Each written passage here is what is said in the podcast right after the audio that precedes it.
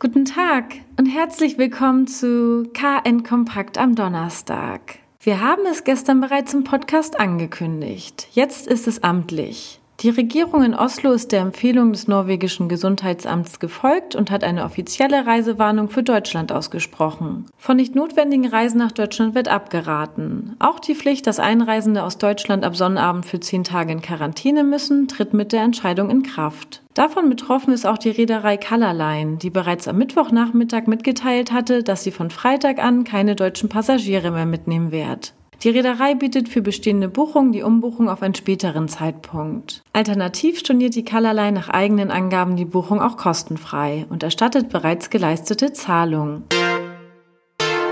Sie wollen zur Kieler Woche? So einfach wie sonst ist das diesmal nicht. Corona macht personalisierte Tickets erforderlich. Telefonisch oder online können Sie an die begrenzten Eintrittskarten gelangen. Das Reservierungssystem startet heute um 12 Uhr. Zwei Dinge sollten Sie dafür kennen. Die Internetseite www.meine-kieler-woche.de und die Telefonnummer 0431 901 905. Es stehen insgesamt rund 50.000 Tickets zur Verfügung, 5.000 pro Tag an 10 Tagen. Heute wird zunächst nur ein Teil der Tickets vergeben. Die restlichen Karten werden an die ersten Personen aus der Warteliste verteilt. Alle Tickets sind kostenlos. Das Kieler Wochebüro bittet darum, gebuchte, aber nicht benötigte Karten zurückzugeben, um weiteren Menschen die Möglichkeit zu bieten, an den Veranstaltungen teilzunehmen. Übrigens, den Kieler Woche 2020 Konzertekalender der Kieler Nachrichten können Sie sich auf KN Online gratis herunterladen.